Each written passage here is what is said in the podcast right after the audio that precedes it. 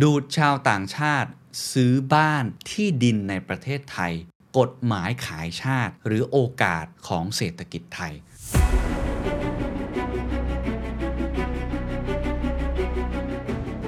หลังจากที่มติคอรมอออกมานะครับในวันที่ 18 กันยายน เปิดทางครับ ให้ชาวต่างชาติสามารถมาถือครองกรรมสิทธิ์บ้านและที่ดินได้มากยิ่งขึ้น โอ้โห เท่านั้นแหละครับ เกิดกระแสในโซเชียลมีเดียมากมายนะครับ ผมคิดว่าภาครัฐจำเป็นอย่างยิ่ง ที่ต้องสื่อสารสื่อสารแล้วก็สื่อสารโหทำแบบนี้มันเกินไปหรือเปล่า เราจะเสียผลประโยชน์มากไปหรือเปล่า มันได้ผลประโยชน์กับใครกันแน่ มันคือกฎหมายขายชาติ ใช่หรือไม่ This is the Standard Podcast. The Secret Sauce. Executive Espresso สวัสดีครับ ผมเคนนักคริน และนี่คือ The Secret Sauce Executive Espresso สรุปความเคลื่อนไหวในโลกเศรษฐกิจธุรกิจ แบบเข้มข้นเหมือนเอสเปรสโซให้ผู้บริหารอย่างคุณไม่พลาดประเด็นสำคัญ ตามคำเรียกร้องนะครับกับงานฟอรัม The Secret Sauce Strategy Forum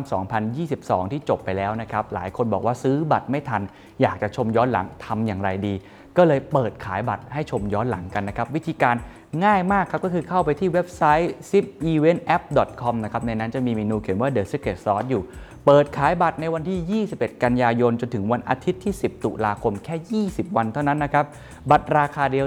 1,500 บาทนะครับ โดยที่ผู้ที่ซื้อบัตรในรอบนี้สามารถรับชมย้อนหลังได้ถึงวันที่ 13 พฤศจิกายน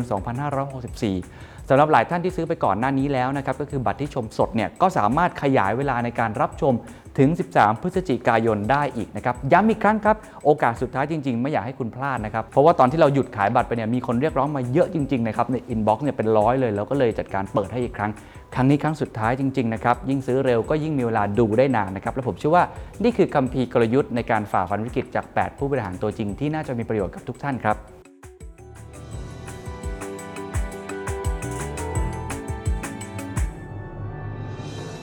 ดึงดูดชาวต่างชาติให้มาซื้อบ้านในไทย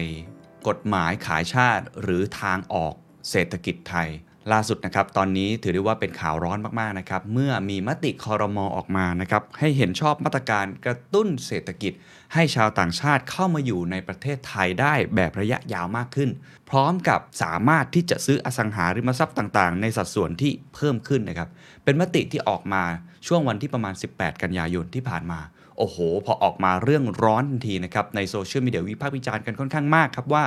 การทำแบบนี้เนี่ย มันจะทำให้คนไทยเนี่ยถูกริดรอนสิทธินะฮะในการซื้อขายที่ดินหรือซื้อบ้านใช่หรือไม่ มันคือกฎหมายขายชาติ ใช่หรือไม่ แล้วหลังจากนี้ราคาของอสังหาริมทรัพย์มันจะแพงเกินไป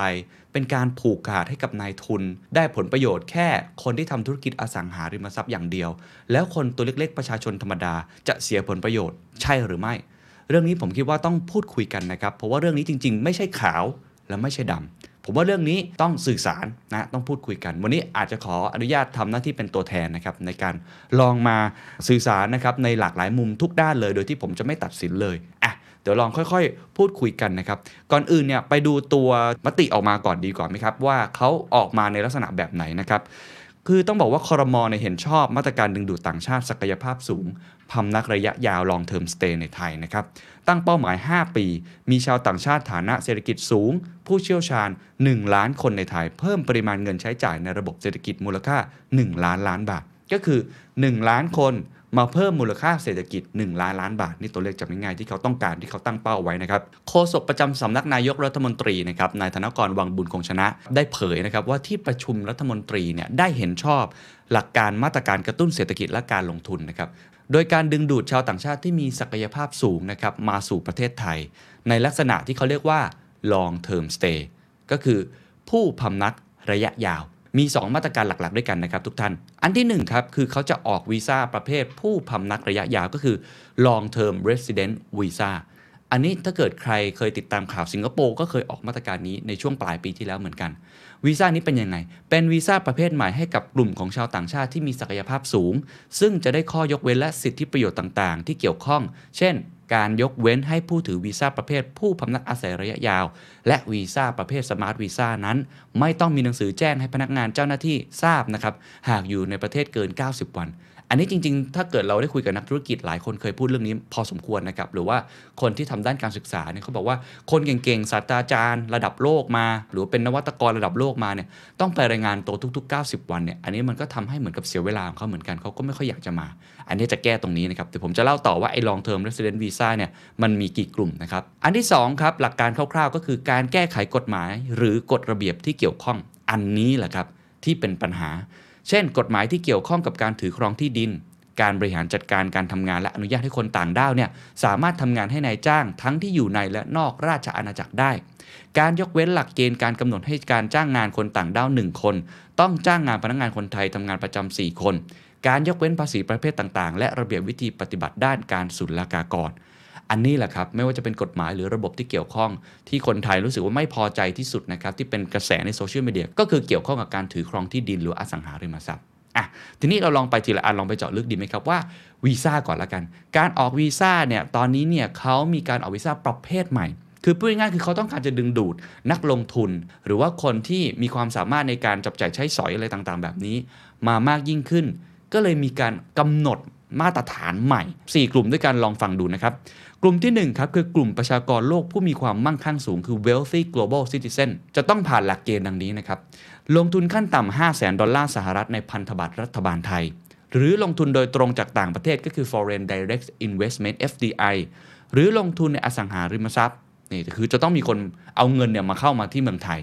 มีรายได้เงินเดือน หรือเงินบำนาญขั้นต่ำปีละ 80,000 ดอลลาร์สหรัฐ ก็คือจะต้องมีเงินในตัวเองเนี่ย จริงๆนะต้องพิสูจน์ได้ในช่วง 2 ปีที่ผ่านมา และจะต้องมีทรัพย์สินขั้นต่ำ1ล้านดอลลาร์สหรัฐ ก็คือเป็นคนรวยนะฮะเป็น wealthy global citizen จริง ๆ กลุ่มที่ 2 ครับ คือกลุ่มผู้เกษียณจากต่างประเทศหรือ wealthy pensioner นะครับลงทุนขั้นต่ำ 2.5 แสนดอลลาร์ในไทย มีเงินบำนาญขั้นต่ำปีละ 40,000 ดอลลาร์ ถ้าไม่ได้ลงทุนในไทยครับต้องมีเงินบำนาญขั้นต่ำปีละ 80,000 ดอลลาร์ก็คือโดยรวมทั้งหมดก็คือเป็นคนที่มีอายุเยอะนั่นเองนะฮะ แต่มีคนอายุเยอะเนี่ยจะต้องเป็นคนที่มีรายได้สูงระดับหนึ่งกลุ่มที่3ครับกลุ่มที่ผมเคยพูดไปแล้วก็คือ workcation จำได้ไหมครับเขาตั้งใจเลยครับก็คือกลุ่มที่ต้องการทำงานจากประเทศไทยก็คือ work from Thailand professional คืออยากมาอยู่ในเมืองไทย แล้วก็ทำงานออนไลน์ทำงานแบบไหนก็ได้ ต้องมีรายได้ส่วนบุคคลปีละ 80,000 ดอลลาร์ในช่วง 2 ปี หรือปีละ 40,000 ดอลลาร์หากสำเร็จการศึกษาระดับปริญญาโทขึ้นไป หรือครอบครอง IP ทรัพย์สินทางปัญญานะครับ หรือได้รับเงินทุนซีรีส์ A นะซีรีส์ A ก็คือเรื่องของสตาร์ทอัพนั่นแหละครับ และมีประสบการณ์การทำงาน 5 ปี อันนี้จริง ๆ ต้องบอกว่าคล้ายๆ กับสมาร์ทวีซ่าของสิงคโปร์คือ เน้นกลุ่มคนเหล่านี้กลุ่มคนที่ทำงานลักษณะที่เป็นนวัตกรรมนะกลุ่มคนที่มีเรื่องของ IP intellectual property กลุ่มคนที่อยู่ในลักษณะสตาร์ทอัพก็คือเอาคนที่เป็นทำงานด้านนี้เข้ามา กลุ่มที่ 4 ครับเขาเรียกว่ากลุ่มมีทักษะเชี่ยวชาญพิเศษ หรือ highly skilled professional นะครับ ได้สิทธิประโยชน์หลักเช่นเดียวกับประเทศอื่นๆ แต่เสียภาษีเงินได้บุคคลธรรมดาจากรายได้ในประเทศไทย อัตราเดียวกับ EEC ก็คือทักษะพิเศษ อันนี้ชัดเจนเลยครับ อยากได้คนที่มี skill ที่บางครั้งเนี่ยคนไทยอาจจะต้องใช้เวลานิดนึงในการเรียนรู้ อันนี้คือ 4 กลุ่มหลักๆนะครับ เพราะพุ่งเป้าค่อนข้างชัดเจนนะ ก็คือเป็นกลุ่มที่รายได้สูงนั่นเอง เป็นกลุ่มที่ต้องการมาทำงานจากประเทศไทย เป็นกลุ่มคนที่อยู่ในแวดวงเทคโนโลยีสตาร์ทอัพหรือมี skill พิเศษ อันนี้คืออันที่หนึ่งนะครับข้อที่2ครับในเรื่องของกฎหมาย การแก้ไขกฎหมายหรือกฎระเบียบที่เกี่ยวข้องนะครับให้สิทธิประโยชน์ดังนี้ 1. สิทธิประโยชน์วีซ่าผู้พำนักระยะยาวอายุ 10 ปี รวมถึงผู้ติดตามหรือคู่สมรสและบุตร 2. ยกเว้นไม่ต้องไปรายงานตัวต่อเจ้าหน้าที่ทุก 90 วัน 3. ยกเว้นภาษีเงินได้สำหรับรายได้จากต่างประเทศ 4. สามารถถือครองห้องชุด และบ้านจัดสรรในโครงการบ้านจัดสรรในพื้นที่ที่กำหนดข้อ 4 นี่แหละครับที่เป็นปัญหาถูกไหมฮะ หลังจากนี้ครับรัฐมนตรีมอบหมายให้สภาพัฒน์นะครับดำเนินการหารือกับสำนักงานคณะกรรมการส่งเสริมการลงทุนก็คือ BOI กระทรวงมหาดไทย กระทรวงแรงงานสำนักงานตำรวจแห่งชาติ กระทรวงการคลัง เพื่อพิจารณาดำเนินการในส่วนที่เกี่ยวข้องต่อไป ก็แสดงว่าตอนนี้มติครมออกมา หลังจากนี้ทางสภาพัฒน์ก็จะต้องไปศึกษาเพิ่มเติมหารือ โดยเฉพาะเรื่องกฎหมายที่ต้องแก้หรือเปล่า หรือมีอะไรที่เป็นรายละเอียดที่ต้องทำถ้าตรงไหนต้องแก้กฎหมายก็ต้องเข้าสภาปกติ หรืออาจจะออกเป็นพรกก็ได้ อันนี้ผมอยากจะบอกทุกท่านไว้ก่อนว่าตอนนี้มาตรการมันยังไม่ออกมา มันเป็นอยู่ในช่วงพิจารณา เพราะฉะนั้นช่วงแบบนี้แหละครับที่ผมคิดว่าเราต้องมาดีเบตกัน เราต้องมาพูดคุยกันว่ารายละเอียดมันควรจะเป็นอย่างไร เขาบอกว่าทางสภาพัฒน์คาดไว้อย่างนี้ครับ คาดว่าระยะเวลาดำเนินการมาตรการภายใน 5 ปีงบประมาณก็คือ 2565 ถึง 2569 ก็คือน่าจะเริ่มใช้ประมาณช่วงปีหน้านะครับถ้าออกได้ทันนะฮะและจะช่วยเพิ่มจำนวนชาวต่างชาติที่พักอาศัยในไทย 1 ล้านคน เพิ่มปริมาณเงินใช้จ่ายในระบบเศรษฐกิจมูลค่า 1 ล้านล้านบาท เพิ่มการลงทุนในประเทศ 8 แสนล้านบาท สร้างรายได้จากการเก็บภาษีที่เพิ่มขึ้น 2.7 แสนล้านบาท และทำให้ประเทศไทยมีบุคลากรที่มีความรู้ความเชี่ยวชาญด้านต่างๆ เพียงพอให้กับภาคธุรกิจที่รัฐบาลส่งเสริม เพื่อสอดคล้องกับแผนแม่บท ภายใต้ยุทธศาสตร์ชาตินะครับโดยเฉพาะประเด็นเรื่องอุตสาหกรรม และบริการแห่งอนาคต โครงสร้างพื้นฐาน และระบบโลจิสติก และดิจิทัลนะครับ อันนี้ก็ต้องบอกว่านี่คือผลลัพธ์ที่เขาคาดว่าที่จะได้รับนะครับ อย่างไรก็ดีครับมติครมอยังบอกด้วยนะครับว่าให้ทางสภาพัฒน์เนี่ยเสนอให้มีการประเมินผลสำฤทธิ์ภาพรวมโครงการทุกๆ 5 ปี รวมทั้งสิทธิประโยชน์ด้านภาษีและการถือครองที่ดิน ให้สิ้นสุดหลังจากวันที่เริ่มบังคับใช้แล้ว 5 ปี ก็คือไม่ได้บอกว่าไอ้มาตรการนี้ที่ออกมาถ้ามันออกมาแล้วนะครับโดยรายละเอียดต่างๆเนี่ย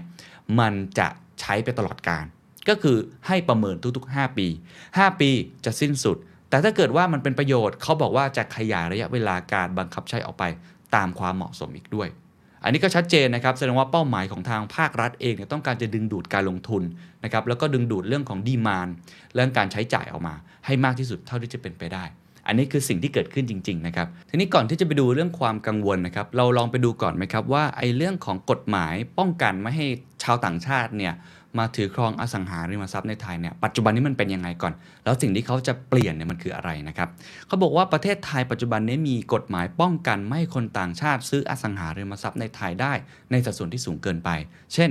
ในคอนโดมิเนียมนะครับอาคาร 1 ชุดเนี่ยนะฮะจะอนุญาตให้ชาวต่างชาติเนี่ยถือครองกรรมสิทธิ์ได้ไม่เกิน 49%จากจำนวนห้องทั้งหมดเพื่อป้องกันการกว้านซื้อคอนโดมิเนียมทั้งตึกโดยชาวต่างชาติ แล้วก็ปล่อยให้คนไทยเนี่ยมาเช่าเพื่อทำกำไร อันนี้มันก็จะไม่เป็นธรรมใช่ไหมมันไม่แฟร์ใช่ไหมครับ นอกจากนี้ครับในปัจจุบันเนยนะครับไทยยังมีประมวลกฎหมายที่ดิน ห้ามชาวต่างชาติซื้อบ้านและที่ดิน เพื่อป้องกันการยึดครองที่ดินโดยชาวต่างชาติ อันนี้คือสิ่งที่กันเอาไว้ แต่สิ่งที่จะมาแก้ไขกฎเกณฑ์เหล่านี้ ที่คนกังวลเนี่ยนะครับข้อเท็จจริงมันเป็นยังไงลองไปดูไหมครับว่าปัจจุบันเนี่ยมันเป็นแบบไหน ดรวิชัยครับผู้ตรวจการธนาคารอาคารสงเคราะห์แล้วก็รักษาการผู้อำนวยการศูนย์ข้อมูลอสังหาริมทรัพย์ให้ข้อมูลแบบนี้นะครับกับรายการ The Standard Now หนึ่งฮะเขาไปดูภาพรวมความต้องการและกฎหมายเขาบอกยังไม่สมดุลเขาบอกว่าขณะนี้ครับภาพรวมการถือกรรมสิทธิ์คอนโดมิเนียมของชาวต่างชาติในไทยเนี่ยยังไม่ถึง 49%ตามสัดส่วนที่กฎหมายกำหนดไว้ โดยเฉพาะยูนิตที่มีราคาไม่เกิน 5 ล้านบาท มีไม่ถึง 10%ที่คนต่างชาติเนี่ยถือครองอยู่ ก็คือถ้าเกิดราคาต่ำกว่า 5 ล้านบาทเนี่ยเรื่องของการถือครองเนี่ยจะไม่เยอะมากนะฮะชาวต่างชาติไม่ได้ถือครองเยอะมาก แต่ถ้าเป็นยูนิตที่มีราคาเกิน 5 ล้านบาทขึ้นไปนะครับชาวต่างชาติจะถือครองอยู่ประมาณ 20% แต่ถ้ามากกว่านั้น เช่น ไม่ว่าจะเป็นเรื่องในพื้นที่ที่ชาวต่างชาติเขาต้องการมากๆนะครับ เช่น พื้นที่กรุงเทพชั้นใน สุขุมวิทสาทรอะไรแบบนี้นะครับ หรือว่าบางจังหวัดภูเก็ตแบบเนี้ยนะฮะ อาจจะมีความต้องการการถือครองของชาวต่างชาติเกิน 49%แต่ไม่สามารถขายได้ ข้อนี้บอกอะไร บอกว่ามันไม่ใช่ทุกจุดครับที่ชาวต่างชาติอยากจะถือครองมากกว่า 49%เป็นบางจุดที่มีความต้องการมากเป็นพิเศษ อันที่สองครับชาวต่างชาติอยากเป็นเจ้าของแต่ติดเรื่องกฎหมาย ดรวิชัยบอกครับว่า ในส่วนของบ้านจัดสรรเนี่ยมีชาวต่างชาติส่วนหนึ่งที่อยากเป็นเจ้าของกรรมสิทธิ์บ้าน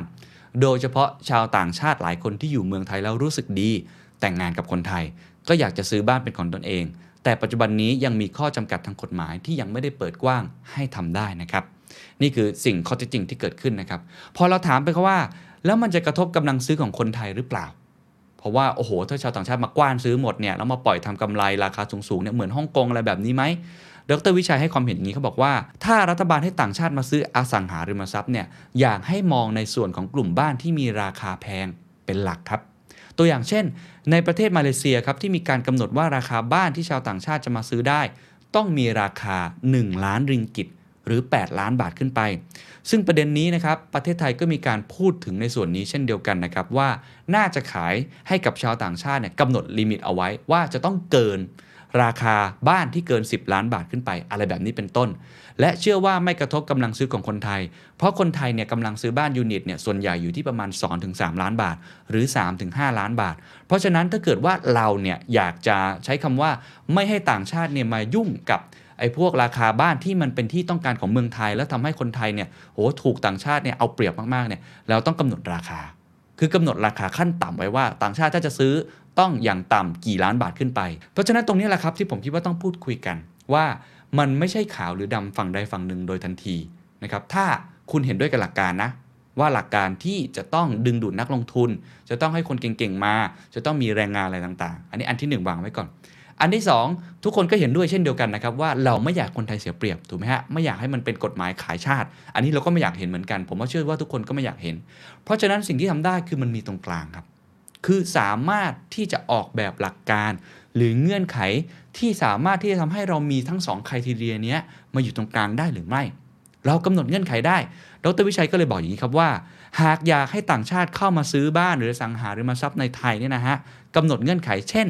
กำหนดเป็นพื้นที่ พื้นที่ที่เป็นเขตอนุรักษ์ พื้นที่ชั้นในของกรุงเทพที่เป็นพื้นที่เก่าแก่ เราก็ห้ามซื้อสิครับ แล้วก็สามารถกำหนดได้ว่าไม่ให้ซื้อ หรือการกำหนดให้ซื้อเฉพาะพื้นที่ศูนย์กลางทางธุรกิจ ซึ่งพื้นที่ศูนย์กลางกลางธุรกิจเนี่ยเป็นพื้นที่ชาวต่างชาติอยากได้มากที่สุด แต่ถ้าเป็นโซนที่เป็นที่พักอาศัยของคนไทย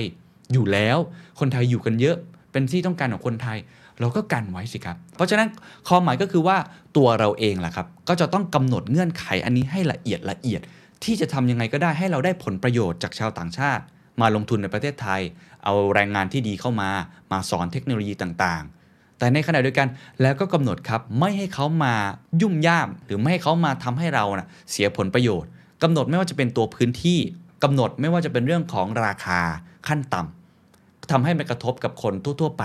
เราสามารถกำหนดได้นะครับทีนี้ก็มีคำถามต่อนะครับหลายคนบอกโอ้โหถึงจะทำอย่างนั้นก็ตามทีเนี่ยถ้าเขามากว้านซื้อเยอะแยะไปหมดเนี่ยทำยังไงดี ข้อเท็จจริงจากดรวิชัยบอกงี้ครับเขาบอกว่าจริง ๆ แล้วเนี่ย สัดส่วนชาวต่างชาติที่จะซื้อบ้านอยู่นะฮะ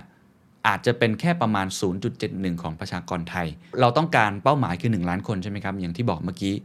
หากคิดตามสัดส่วนต่อประชากรไทยก็คือประมาณเนี่ย 69 ล้านคน 70 ล้านคนเนี่ย สัดส่วนชาวต่างชาติจะอยู่ที่ประมาณ 1.42%แต่ถ้าเกิดเรากำหนดว่าต้องซื้อบ้านในราคาอย่างขั้นต่ำเมื่อกี้ที่บอกไปคือ 10 ล้านบาทขึ้นไป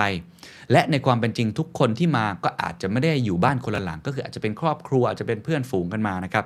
หารออกมาเนี่ยเขาคำนวณออกมาว่าน่าจะอยู่ที่ประมาณ 0.71%ต่อประชากรไทยทั้งหมด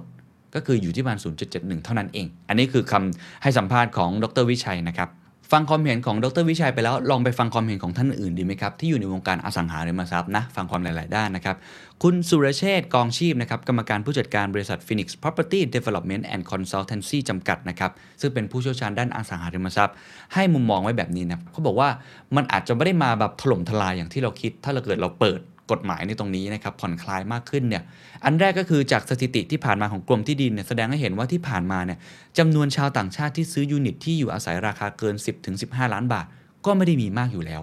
อันนี้อันแรกนะคือมันไม่ได้มาซื้อแบบเยอะอยู่แล้วในเป็นเรื่องของปกติ อันที่สองครับก่อนหน้านี้เราเคยผ่อนปลนมาแล้วนะครับ เราเคยทำลักษณะแบบนี้มาก่อนนะครับในช่วงหลังต้มยำกุ้งครับ หลัง 2542 ถึง 2547 ประเทศไทยเคยผ่อนปลนให้ต่างชาติเนี่ยสามารถถือครองกรรมสิทธิ์ได้เกิน 49%มาแล้ว ผู้พัฒนาโครงการให้ข้อมูลดังนี้ครับว่า ส่วนใหญ่ยืนยันถึงแม้จะเปิดให้ชาวต่างชาติถือครองได้มากขึ้น แต่ก็ไม่ได้ทำให้ดีมาในตลาดสูงขึ้น อย่างมีนัยยะสำคัญอะเพราะฉะนั้นแม้ว่าเราจะเปิดแต่ไม่ได้หมายความว่า เขาจะมาแบบถล่มทลายทันที คุณเกวลินมองคล้ายๆกันครับ คุณเกวลินเป็นผู้ช่วยกรรมการผู้จัดการศูนย์วิจัยกสิกรไทย เขาบอกแบบนี้เขาบอกว่า การจะเลือกซื้อที่อยู่อาศัยหรือที่พำนักในบ้านปลาย ผู้ซื้อต้องคำนึงถึงปัจจัยหลายด้าน เช่น เงื่อนไขที่ประเทศนั้น ให้เมื่อเทียบกับประเทศอื่น อย่าลืมว่าประเทศอื่นก็ให้เหมือนกัน สิงคโปร์ก็มี มาเลเซียก็มีใช่ไหมครับ การรักษาพยาบาล ราคาและผลตอบแทนจากการลงทุน ซึ่งต้องบอกว่าผลตอบแทนหรือยิวในไทยช่วงนี้ก็ปรับลดลง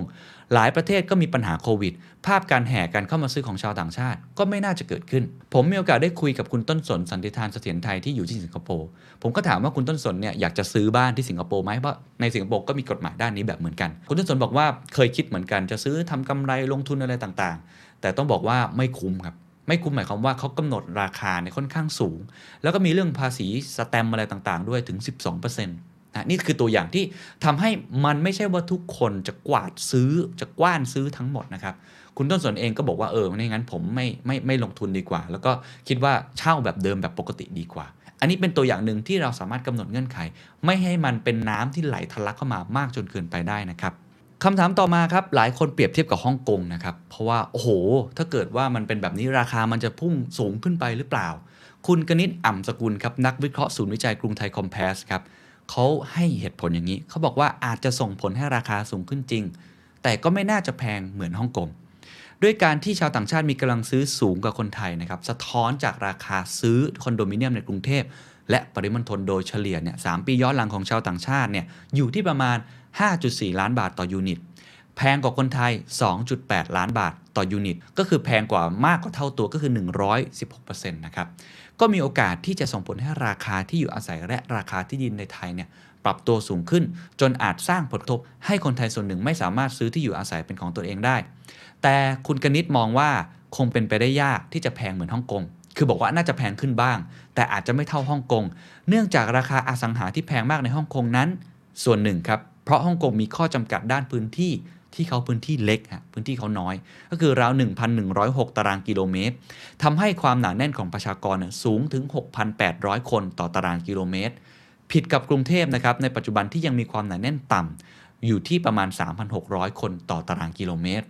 นอกจากนี้ครับหากประเมินต่อไปว่ามาตรการดังกล่าวนะครับสามารถดึงดูดชาวต่างชาติ 1 ล้านคนมาซื้อที่อยู่อาศัยในกรุงเทพได้ทั้งหมดเนี่ยนะฮะความหนาแน่นของประชากรกรุงเทพก็จะเพิ่มเป็น 4,300 คนต่อตารางกิโลเมตร ซึ่งก็ถือว่ายังต่ำกว่าฮ่องกงค่อนข้างเยอะนะครับ อันนี้คือข้อมูลนะครับที่มาทำให้ทุกท่านเนี่ยได้เข้าใจมากขึ้นนะครับ ยังมีอีกคำถามหนึ่งนะคำถามที่ว่า แล้วไอ้ลักษณะที่มีนอมินีจีนอ่าหลายคนเคยได้ยินใช่ไหมครับกวาดซื้อที่ดินอะไรต่างๆ อันเนี้ยจริง ๆ แล้วมันมีจริงหรือเปล่า แล้วถ้ามันมีกฎหมายอันเนี้ยมันจะสร้างผลกระทบบวกหรือลบอย่างไร กลับไปที่ดรวิชัยนะครับ ดรวิชัยให้อย่างนี้เขาบอกว่า ประเด็นที่หลายฝ่ายกังวลเรื่องการถือครองโดยโนมินีเนี่ยนะฮะยอมรับว่ามีอยู่จริงครับ มีจริงๆนะฮะแต่ตั้งคำถามว่าทำไมเราไม่ทำทุกอย่างให้อยู่บนโต๊ะ คือก่อนหน้านี้กฎหมายมันไม่ได้ผ่อนคลายแบบนี้ใช่ไหมครับ ก็อาจจะมีการทำลักษณะแบบที่เป็นใต้โต๊ะ เขาบอกว่าบางครั้งที่เราปฏิเสธความจริงทำให้ความจริงหลบไปอยู่ข้างล่าง เป็นตลาดมืด กลายเป็นเรื่องที่ผิดกฎหมาย ถ้าเรายกขึ้นมาบนดินเพื่อให้รัฐได้ภาษี ได้ค่าธรรมเนียม ได้ทุกอย่างเต็มเม็ดเต็มหน่วยมากขึ้น เหมือนที่เรามีระบบในหน้าที่ดินนะทำไมเราไม่ยกมาบนดิน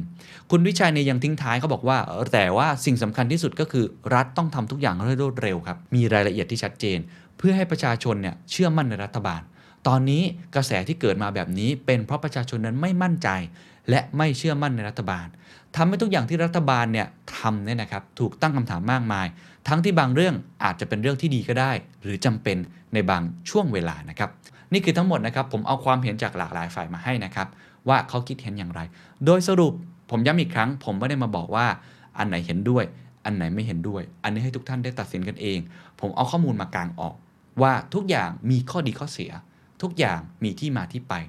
เอาด้านหนึ่งก่อน ด้านประโยชน์ก่อน ที่ทำไมถึงออกมาตรการลักษณะนี้ออกมา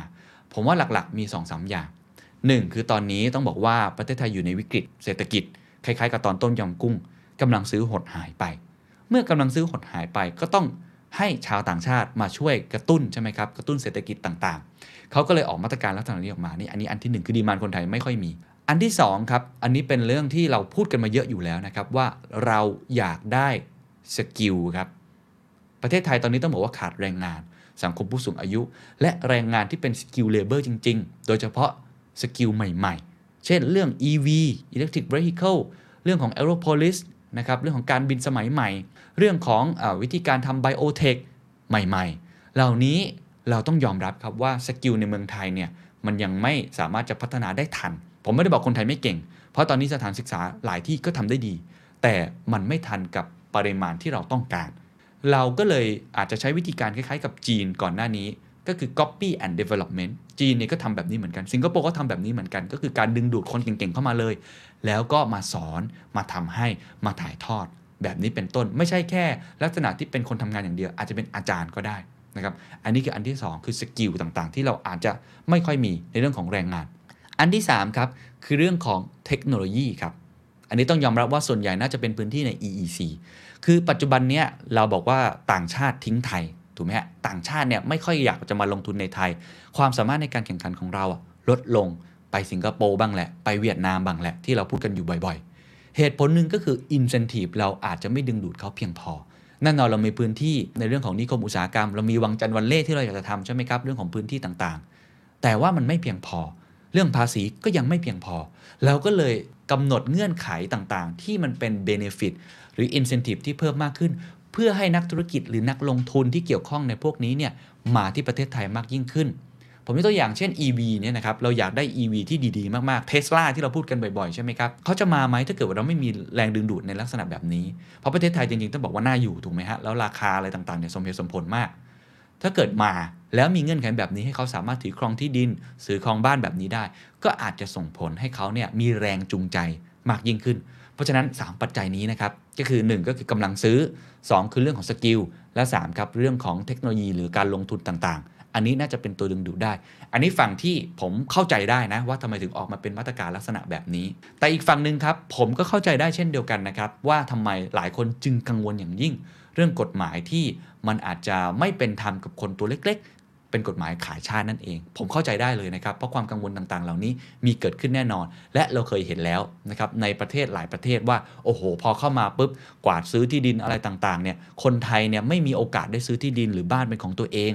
นอกจากนี้ราคายังพุ่งสูงขึ้นไปอีก แล้วก็ลักษณะเอามาปั่นราคาทำให้คนไทยเนี่ย นะครับต้องซื้อราคาที่สูงจากต่างชาติ โอ้โห นี่เรากำลังจะโดนถือครองโดยต่างชาติทั้งหมดแล้ว ข้อนี้เป็นจริงนะครับ ผมว่ามีโอกาสเกิดขึ้น สิ่งที่เกิดขึ้นแน่ๆ คือราคาสูงขึ้น อย่างที่เมื่อกี้หลายคนนักวิเคราะห์ก็บอกโอกาสราคาสูงขึ้นแน่นอน เพราะคนเข้ามาใช่ไหมทำให้ราคามันสูงขึ้นมากขึ้น แต่สิ่งที่อยากจะบอกก็คือเรากำหนดเงื่อนไขได้ครับทุกท่านเราสามารถค่อยๆ กันคิดเนี่ยดีเบตกันแบบนี้นะครับ ค่อยๆคคิดแล้วค่อยๆ ที่จะออกเงื่อนไขที่ปิดช่องโหว่ฝั่งนี้ ให้ได้มากที่สุดเท่าที่จะเป็นไปได้ เงื่อนไขที่หลายคนเสนอ เช่น ราคาขั้นต่ำต้องเกิน 10 ล้านบาทขึ้นไป เพื่อให้ไม่กระทบกับคนตัวเล็ก ๆ หรือคนแบบพวกเรานะประชาชนทั่วไปที่อาจจะไม่สามารถซื้อที่ดินในราคาที่สูงแบบนั้นได้ หรือซื้อบ้านในราคาที่สูงแบบนั้นได้กำหนดเงื่อนไขได้ 2 ครับเราสามารถกำหนดพื้นที่ได้ครับว่าพื้นที่ตรงไหนที่ปกติ คนไทยก็ไม่ค่อยไปซื้ออยู่แล้ว เป็นพื้นที่ของชาวต่างชาติอยู่แล้ว ซึ่งอันนี้มันเป็นเรื่องปกติมันมีอยู่แล้วถูกไหมครับ เช่นในสุขุมวิทเนี่ยชั้นในเนี่ยถ้าเราไปเนี่ยจะเห็นแต่คนญี่ปุ่นนะเห็นได้ชาวต่างชาติเต็มไปหมดเลย เพราะฉะนั้นถ้าเป็นพื้นที่ที่คนไทยไม่ค่อยอยู่ตรงนั้นอยู่แล้ว เราก็อาจจะกำหนดเงื่อนไขตรงนั้นได้เช่นเดียวกัน อันนี้เป็น 2 ฝั่งที่ผมว่ามันต้องหาตรงกลาง ค่อยๆคคิด สิ่งเหล่านี้ไม่ใช่ขาวหรือดำนะครับสิ่งเหล่านี้ควรต้องคิด สิ่งสำคัญที่สุดหลังจากนี้ที่ผมจะทิ้งท้ายนะครับก็คือผมคิดว่าภาครัฐจำเป็นอย่างยิ่ง ที่ต้องสื่อสารสื่อสารแล้วก็สื่อสาร คุณต้องสื่อสารให้ชัดเจน คุณต้องสื่อสารบ่อยๆ คุณต้องสื่อสารอย่างตรงไปตรงมาว่าสิ่งที่ออกมานี้เป็นผลประโยชน์ของประเทศชาติ และคุณต้องสื่อสารให้คนไทยที่ยังไม่เข้าใจเนี่ยให้เข้าใจมากยิ่งขึ้นก็อาจจะไม่เห็นด้วยนะครับ แต่อย่างน้อยให้เขาเข้าใจในหลักการ ถ้าลักษณะมาตรการแบบนี้มันออกมาจริง ๆ เพราะฉะนั้นหลังจากนี้ผมคิดว่าหัวใจสำคัญก็คือจะต้องมีการสื่อสารกับคนทุกกลุ่ม โดยเฉพาะ stakeholder ที่เขาเสียผลประโยชน์ อันนี้เราต้องครอบคลุมทุกด้านนะว่าใครเสียผลประโยชน์บ้าง และลงไปพูดคุยกับเขาลงไปดีเบตกับเขา อันนี้เป็นสิ่งหนึ่งที่จำเป็นต้องทำอย่างยิ่งนะครับ มิเช่นนั้นนะครับถ้าจะดันกฎหมายนี้ออกมามาตรการแบบนี้ออกมา โดยที่ไม่มีการทำ public hearing นะครับหรือการทำลักษณะแบบฟังเสียงประชาชน ให้ครอบคลุมมากที่สุดแบบ empathy แบบ engage เข้ามาเนี่ยผมว่ามันจะเกิดการต่อต้าน แล้วการต่อต้านนั้นอาจจะทำให้ส่งผลเสียมากกว่าไอตัวกฎหมายเดิมที่มีอยู่ด้วยซ้ำนะครับ อันนี้ก็คงจะเอามาสรุปให้กับทุกท่านได้ ทราบในตรงนี้ต้องติดตามกันต่อไปครับ เรื่องยังไม่จบนะครับ แล้วก็เงื่อนไขต่างๆเนี่ยยังอยู่ในลักษณะที่สามารถที่จะปรับเปลี่ยนได้อยู่ อยู่ในลักษณะที่กำลังประเมินอยู่ตอนนี้ แล้วก็เงื่อนไขเหล่านี้ที่ออกมา มันไม่ใช่ว่าออกมาแล้วอยู่ยาว มันสามารถยกเลิกได้ ทุกท่านคิดเห็นอย่างไรบ้างนะครับ ลองคอมเมนต์กันมาอีกที ผมอยากทราบความเห็นของทุกท่าน แล้วก็เราเคารพทุกความคิดเห็นนะครับ เพราะตอนนี้เรื่องยังอยู่ในลักษณะที่ออกมาเป็นมติคอรมอยังไม่ใช่มติของประชาชน ผมว่าเราต้องพูดคุยกันหารือร่วมกันดีเบตกัน ลองคอมเมนต์เข้ามาได้นะครับว่ามติคอรมอสู่มติประชาชนเนี่ยคุณคิดเห็นกันอย่างไร สวัสดีครับ